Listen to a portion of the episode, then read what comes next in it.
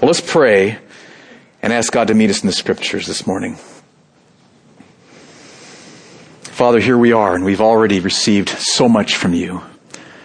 And we want to ask you again. You are the infinite giving God. And so we pray in Jesus' name that you would increase the work of your Holy Spirit even more. Uh, help me, Lord, as I preach and help all of us to not be distracted, to really get what you want us to get from your word this morning. So come and work with power. Now we pray. In Jesus' name, amen. Good. Well, I want you to imagine that uh, you are a doctor. You are a cancer specialist. I've had a lot of people talking about cancer healings here. You're a cancer specialist and you are called in to examine a patient's test results. And so you look at x-rays and, uh, man, there's the tumor right there. And you look at blood tests and that confirms. And so you you study the, this patient's test results and you can tell this patient has, it's, it's terminal, but it's treatable cancer. It's terminal in that if they're not treated, they will die. But it's treatable in that if they will get the treatment, they will be completely healed. So you're the doctor, that's the results, the test results. But then you hear another doctor telling this patient, oh, you don't have any problem. You don't have cancer. You're fine. Good news. You can go home. You'll be okay. You hear this? What would you do? Well, go back to the test results. Look again. There's the tumor. Here's the blood test, other tests to confirm it. It's there. So what would you do?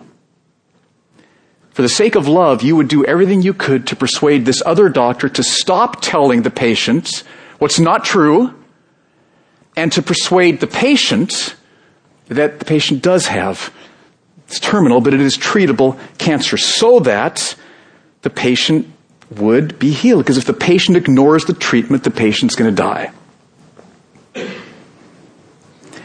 That's the situation that we followers of Jesus find ourselves in today. Here's what I mean. We study God's Word, the, the medical records. And we see from God's Word that all of us, because of our rebellion against God, we face terminal, treatable hell. Okay, it's terminal, eternal, conscious punishment but it's completely treatable through faith in Jesus Christ. There's the medical records. That's what we see. Now, two weeks ago, a book was published by a pretty well-known author, a guy named Rob Bell, pastor of an 8,000 member church in Michigan called Mars Hill Church, not to be confused with the Act 29 Mars Hill Church in Seattle. But he, he published this book. And in this book, he says that hell is not eternal and that ultimately everyone, believer, unbeliever, will end up in heaven.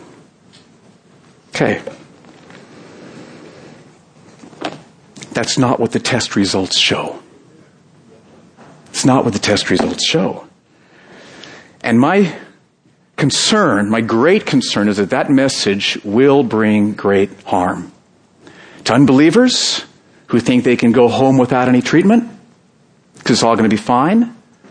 And also to believers where we lose one of the weapons Jesus gave us to fight against sin, that warning, and where we would lose at least some of our passion for evangelism and we'd lose some of the reason to risk life and limb to take the gospel to unreached people groups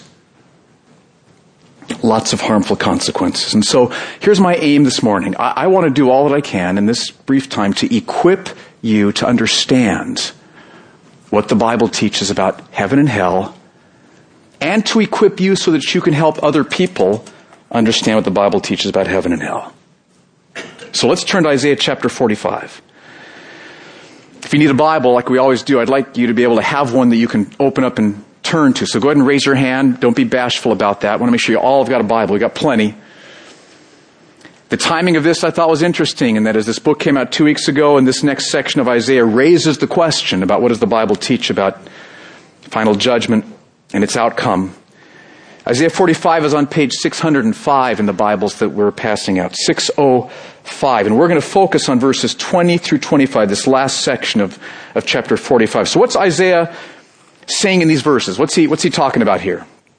Last week we saw in verses 1 through 19 that God is talking about prophecy after prophecy after prophecy that He made about future events that would happen and how God fulfilled each one. Boom, boom, boom. God is sovereign over history. He can predict the future because He controls the future. He's God. And His purpose in doing all these prophecies and fulfilling them was so that everyone would know that there is a God. Everyone would know that God is the God of Abraham, Isaac, and Jacob, the Father of our Lord Jesus Christ, and that there is no other God. So that's verses 19 through 20. And his, his point of doing that in verses 20 through 22 is to call all the nations to turn to him and be saved. Look at just verse 22. This is the point of verses 20 to 22. Look at verse 22. God says, turn to me and be saved, all the ends of the earth. For I am God and there is no other. You've heard of, you've seen prophecies I've made that have been miraculously fulfilled, so therefore turn to me.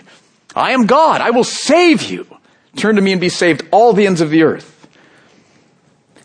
Then in verse 23, he gives another reason why they should turn to him and be saved. And look at what he says. By myself I have sworn. From my mouth has gone out in righteousness a word that shall not return. In other words, this is going to happen. What? To me, every knee shall bow. Every tongue shall swear allegiance. So the reason every na- every the ends of the earth, everyone should turn to God and be saved is because the day is coming when absolutely certainly every knee will bow, every tongue will swear allegiance. So what does that mean? You could think that that means that Isaiah is saying everyone is going to have humble faith in God, and so everyone will end up being saved. You could conclude that, right? But if you keep reading, you'll see that that's not the case. This is another example of how important it is to, to look at the whole context when you're doing your Bible study. So in verse 24, we read about some who are not saved. Verse 24, only in the Lord it shall be said of me, our righteousness and strength, to him, to God, shall come and be ashamed all who were incensed against him. To him shall come and be ashamed all who were incensed against him. So everyone who lived their life incensed against God and rebellion against God, they will all come, just like verse 40, I'm sorry, verse 23 says, they will come and they will be ashamed. Now, if you study that word ashamed the way Isaiah uses it, it's not the shame of being convicted and broken for your sin. It's the shame of being exposed in your sin. Just on your own, check out Isaiah 41:11 as an example. Numerous times in Isaiah, that's what ashamed means. He frequently connects with ashamed and confounded, like your sin is exposed by God and His judgment comes upon you. That's verse 24. Some will not be saved. But verse 25, some will be saved. I love this verse. In the Lord, all the offspring of Israel. Different group than verse 24. In the Lord, all the offspring of Israel shall be justified and shall glory. Who are the offspring of Israel? New Testament teaches clearly that everyone who's in Christ it becomes part of God's people, the people of Israel. Old Testament, they had faith in God's mercy, became part of God's people. We, through Christ, become part of God's people. So everyone who, in the Old Testament, trusting God's mercy, New Testament, trusting Jesus, you're the offspring of Israel. You shall be justified, completely forgiven for all your sins, clothed with Jesus' perfect righteousness, and shall glory, which means you'll be saved. Okay, so if some are not saved, verse 24, and some are saved, verse 25, how can verse 23 say that all will come and bow and swear allegiance to God? What does that mean? To answer that, keep your finger here, but turn to Zephaniah. Actually, we'll just put it up on the screen. Yeah, you don't need to turn there, okay? Just, what I want to show you is that the words, bow to God and swear allegiance, exact same Hebrew word, although the word allegiance doesn't show up in Zephaniah, exact same Hebrew words. What I want to show you is that that does not necessarily mean humble, heartfelt bowing and swearing allegiance to God. It can mean just an external thing that, that you do without having it be from the heart. Read Zephaniah 1 verses 4 through 6. God is speaking a word of judgment. I will stretch out my hand against Judah and against all the inhabitants of Jerusalem, and I will cut off from this place the remnant of Baal and the name of the idolatrous priests along with the priests. Those who bow down on the roofs to the host of the heavens. So these priests are bowing down on the roofs to idols. Those who bow down and swear to the Lord. Exact same Hebrew phrases there. So they bow down to the host of the heaven, and they bow down and swear to the Lord, and yet swear by Milcom, who is a terrible idol. Those who've turned back from following the Lord, who do not seek the Lord or inquire of Him. See what's going on here? There are people who here are bowing down and swearing to the Lord, but they are people who have turned back from following the Lord. They do not seek the Lord. They do not inquire of Him. So the language bowing down and swearing to the Lord can mean in some context, and the context will show what it means, can mean humble faith, submission to God's mercy, salvation. It can mean that.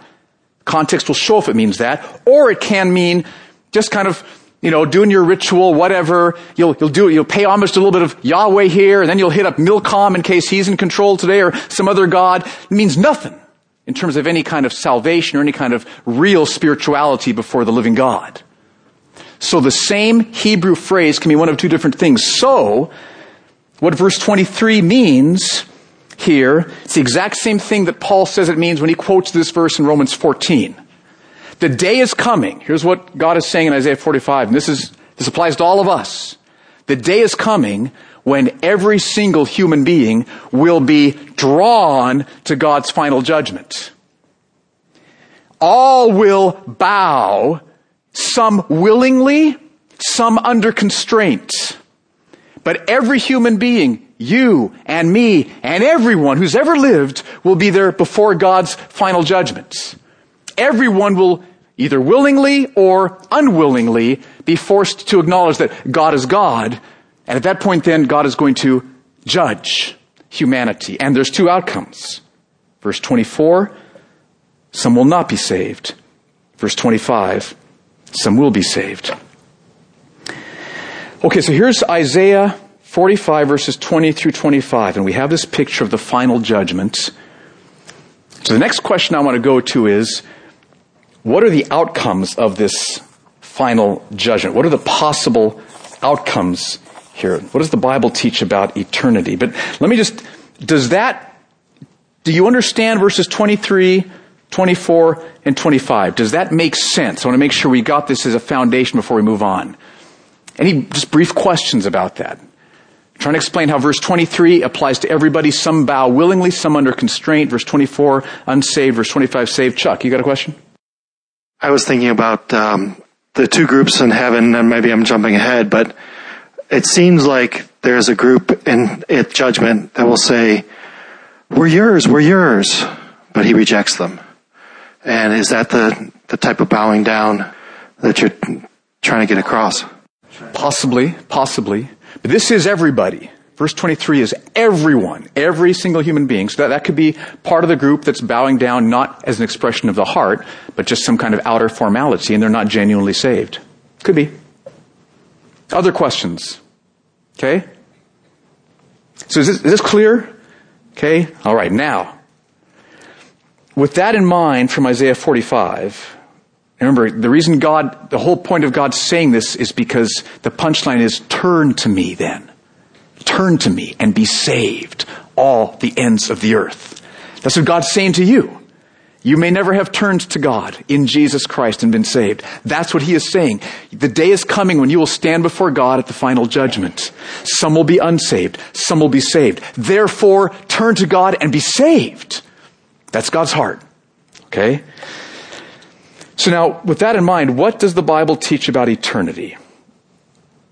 And I just want to start with two views, and I hope to show you that both of these views are not what the Bible teaches.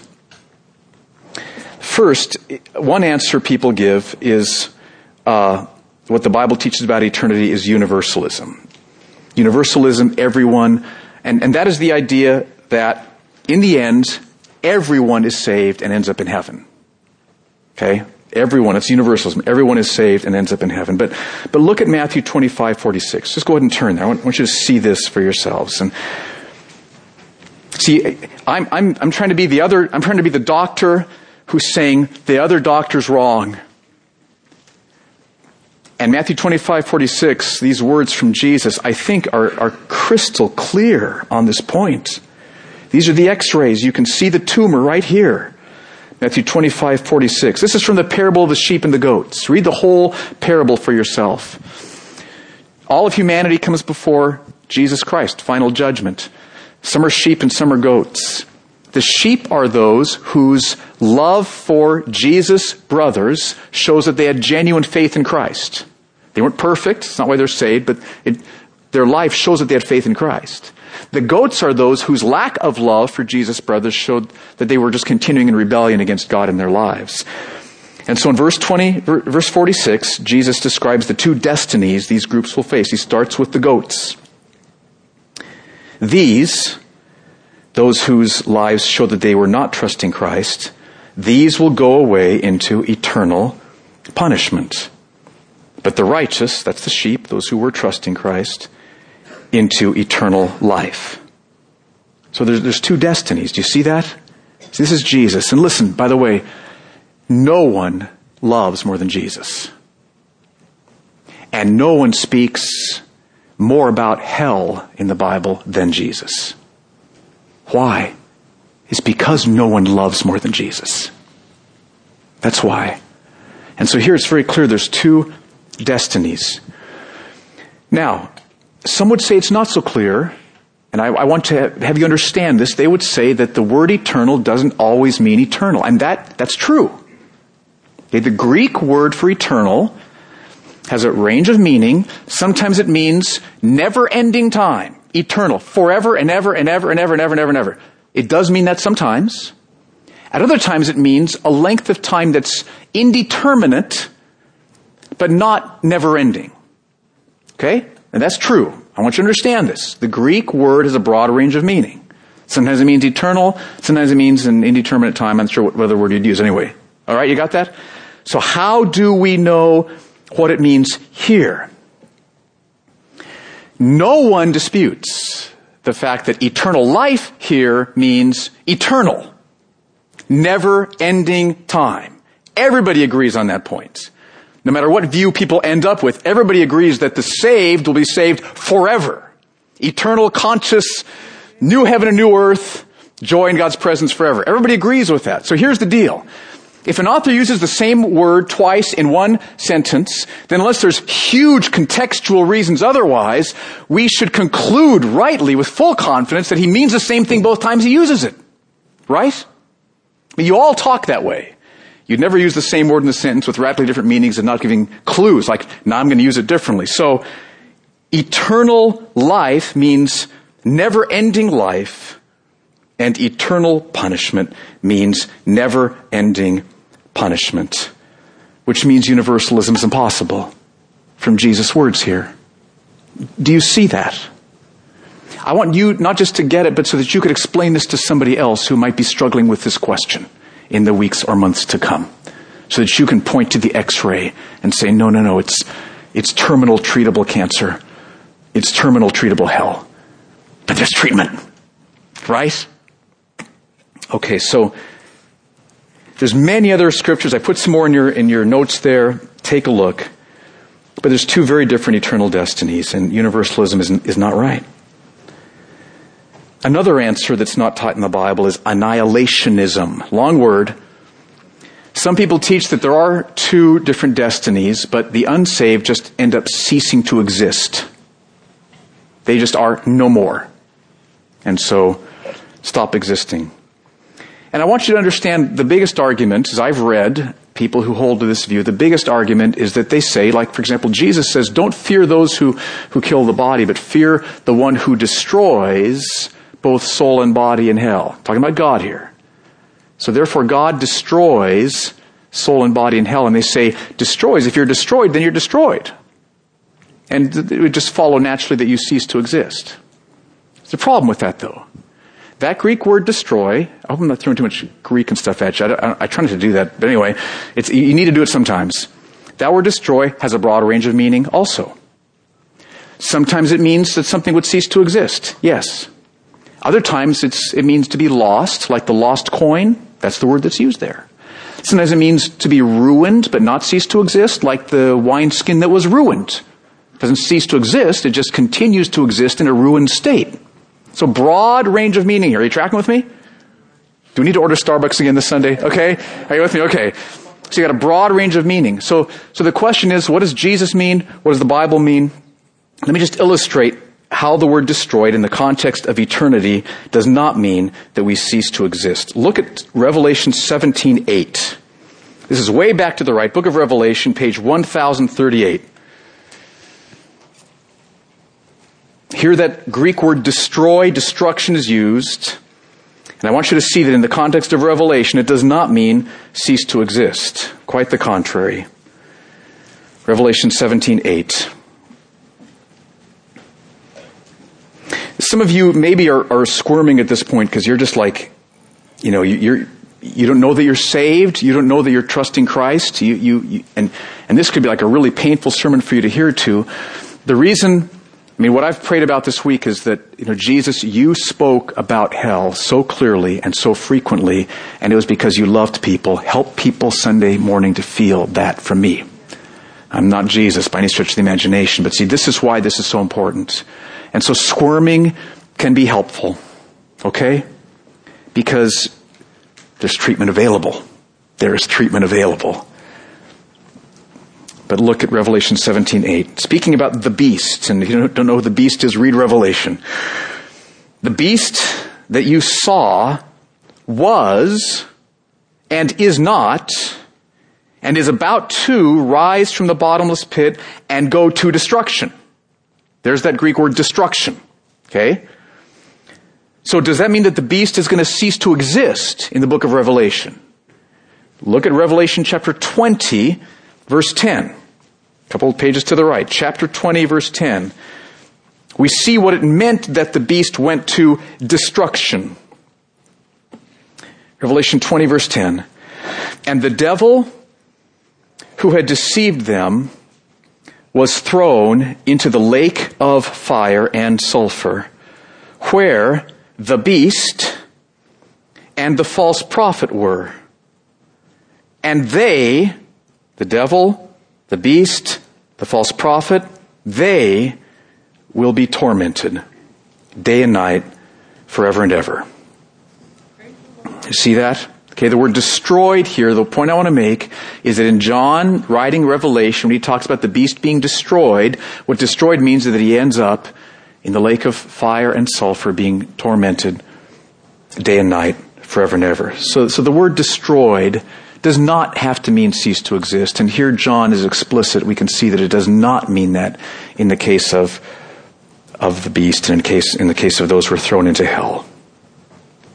Okay, so I, I hope you see clearly. And again, there's lots of other verses you could look at. I've got some more there in your notes. But the Bible does not teach universalism.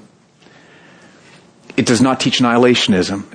It doesn't say that you don't have terminal treatable cancer. It says you do, you do have terminal treatable cancer. Let me just show you one other verse. Passages in Revelation chapter 14, 9 through 11. What the Bible teaches is that for those who trust Jesus Christ, they will live forever in the new heavens and the new earth, swept up with the redeemed in the worship and the enjoyment of God in His Son Jesus. That's, that's what the redeemed will, will know, and, and those who persist in rebellion will face eternal conscious uh, torment. Revelation 14, 9 through 11. This is one of the most frightening passages. And again, God's goal in frightening passages is because he wants us to flee to the treatment. Okay? He loves us enough to not whitewash anything. Verse 9.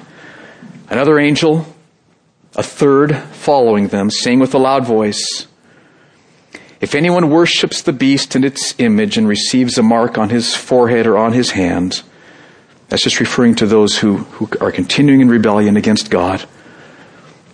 He also will drink the wine of God's wrath, poured full strength into the cup of his anger.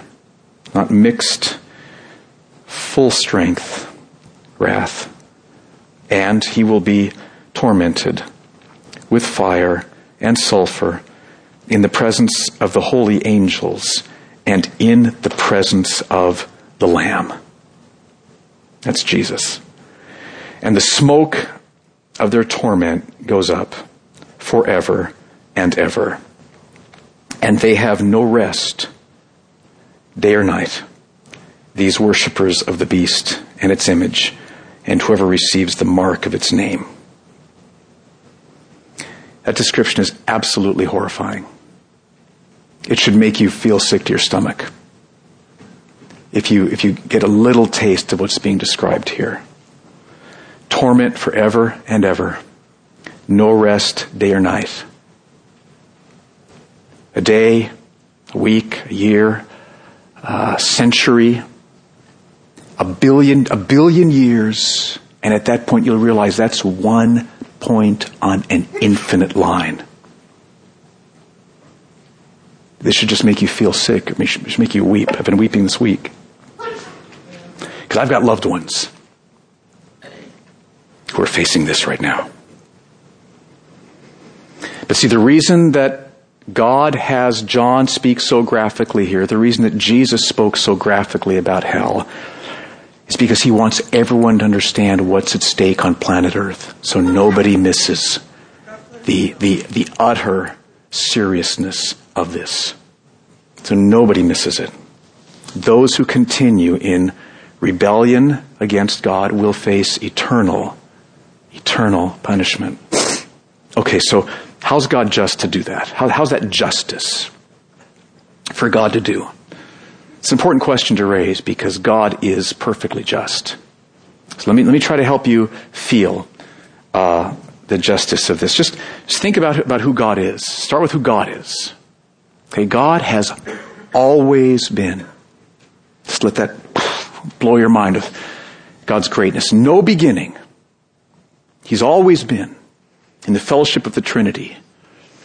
And God is infinitely perfect. I mean, He's perfect in justice, perfect in love, perfect in goodness, perfect in beauty and majesty sovereignty, power, wisdom, knowledge. This is who God is. He's just perfect. He's glorious. And he decided to, to create a universe and, and he created a world and he created you. Right? That's why you're here. I like to remind you of that frequently. He gave you life. Gave you life. And he gave you a body, and he gave you others, and he gave you sunrises and sunsets and wine and cheese and, you know, clouds and moon and puppies and, okay, he's just given us creation so that through all of this gift, here's the world, here's life, here's taste buds, here's food, here's sex, here's drink, here's these gifts, sex and marriage, okay, here's all these gifts God's given to you, okay, so that God could show us He is awesome. We just been lavished this infinite gift from God. Look, we have life, we have each other.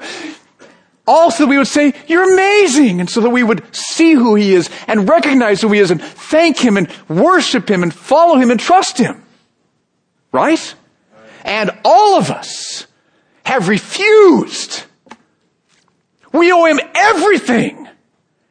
Forget it. Go my own way. Make my own life. Make my own decisions. Hooey on you. And yet God is, God's patient. Slow to anger. Right?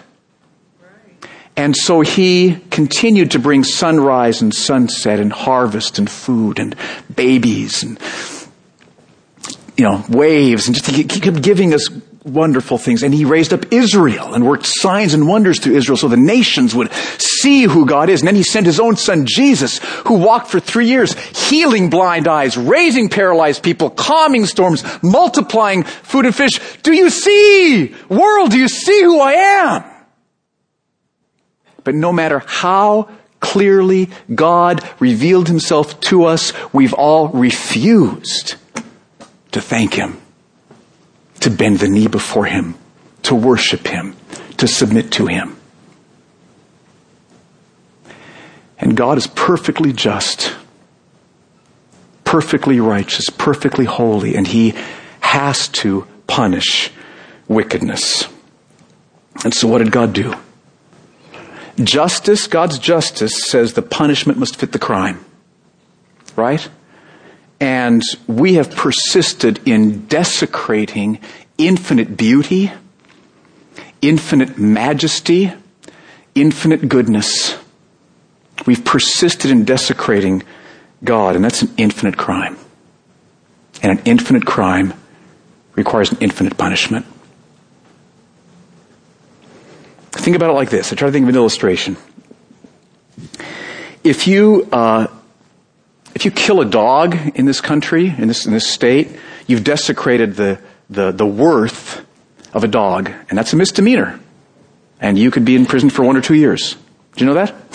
Okay? Alright, now, if you kill a person, uh, we're talking life in prison, maybe capital punishment. Why the greater sentence? Because you've desecrated a greater worth. The worth of a human being. Right? You all feel that? That's just justice. Punishment must fit the crime. Okay?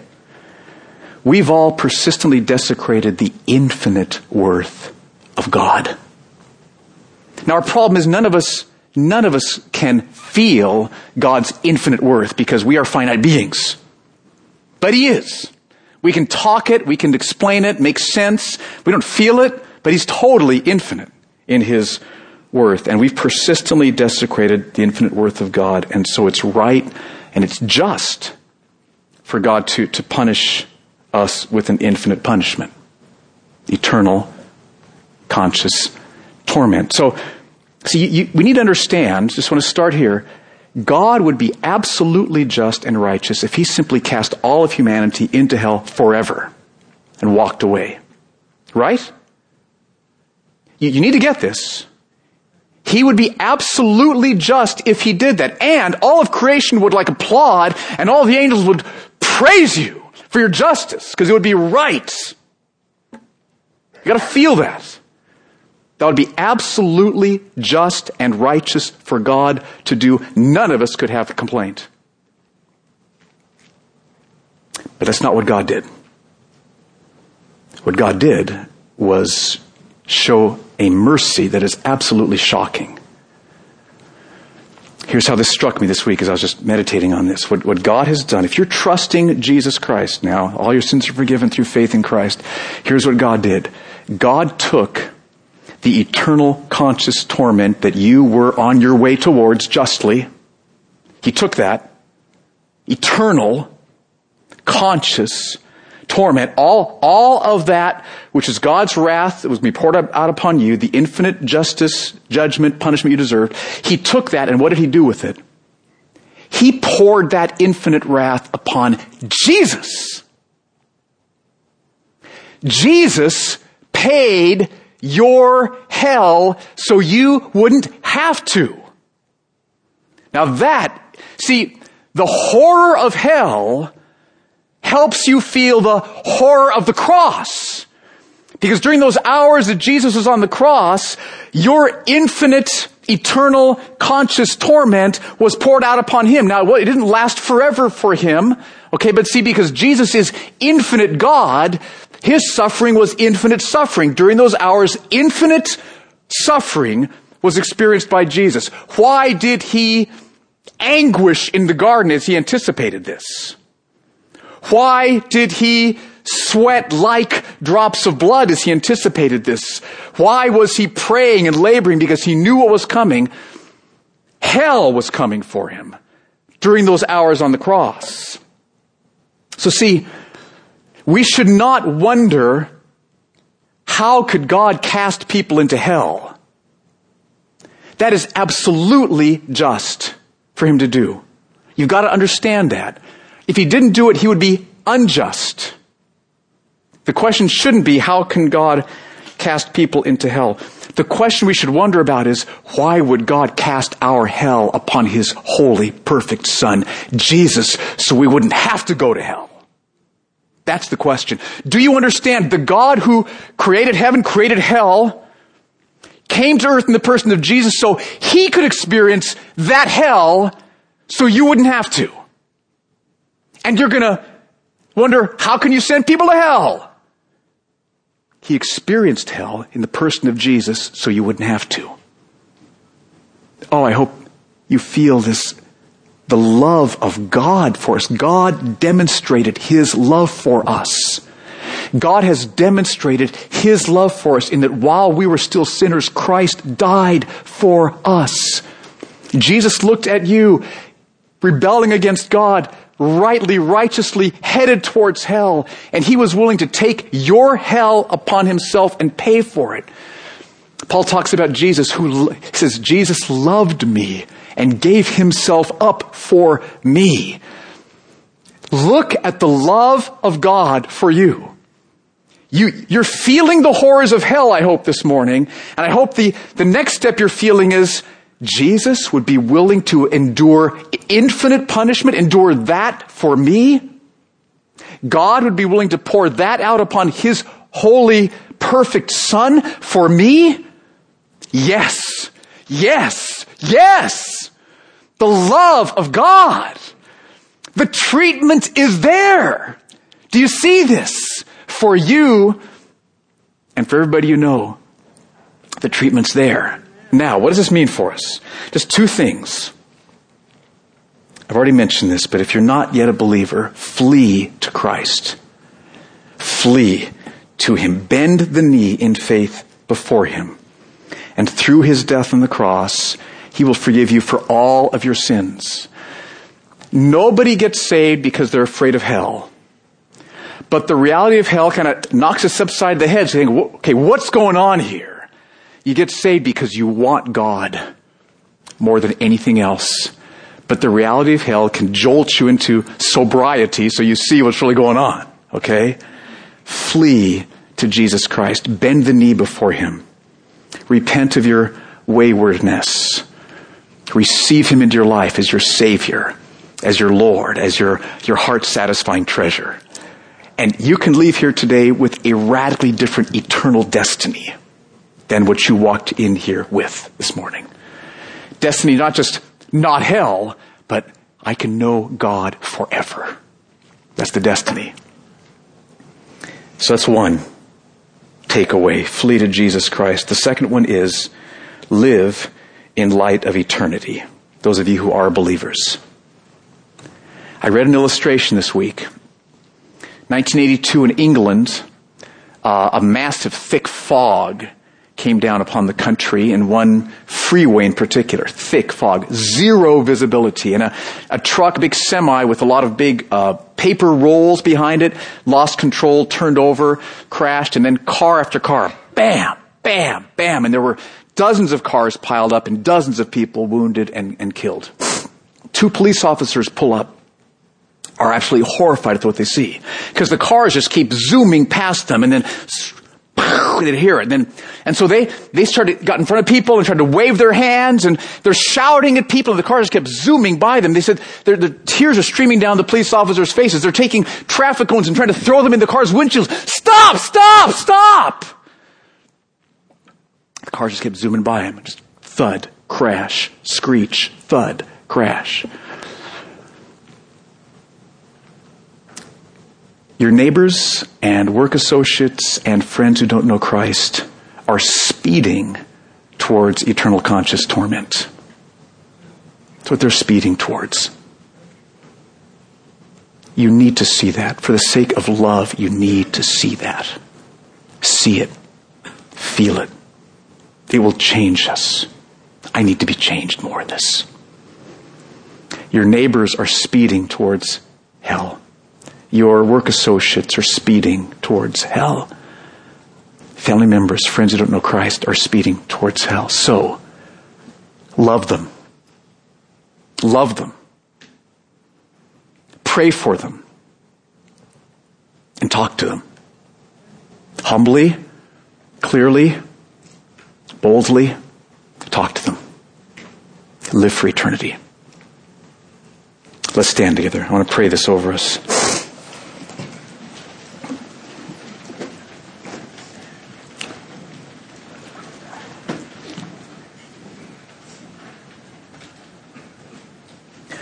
Weighty, weighty truths, Father, that you had the Holy Spirit inspire John to write, that you had your Holy Son speak. We want to see them. We want to submit, bow before them. We want to be changed by them.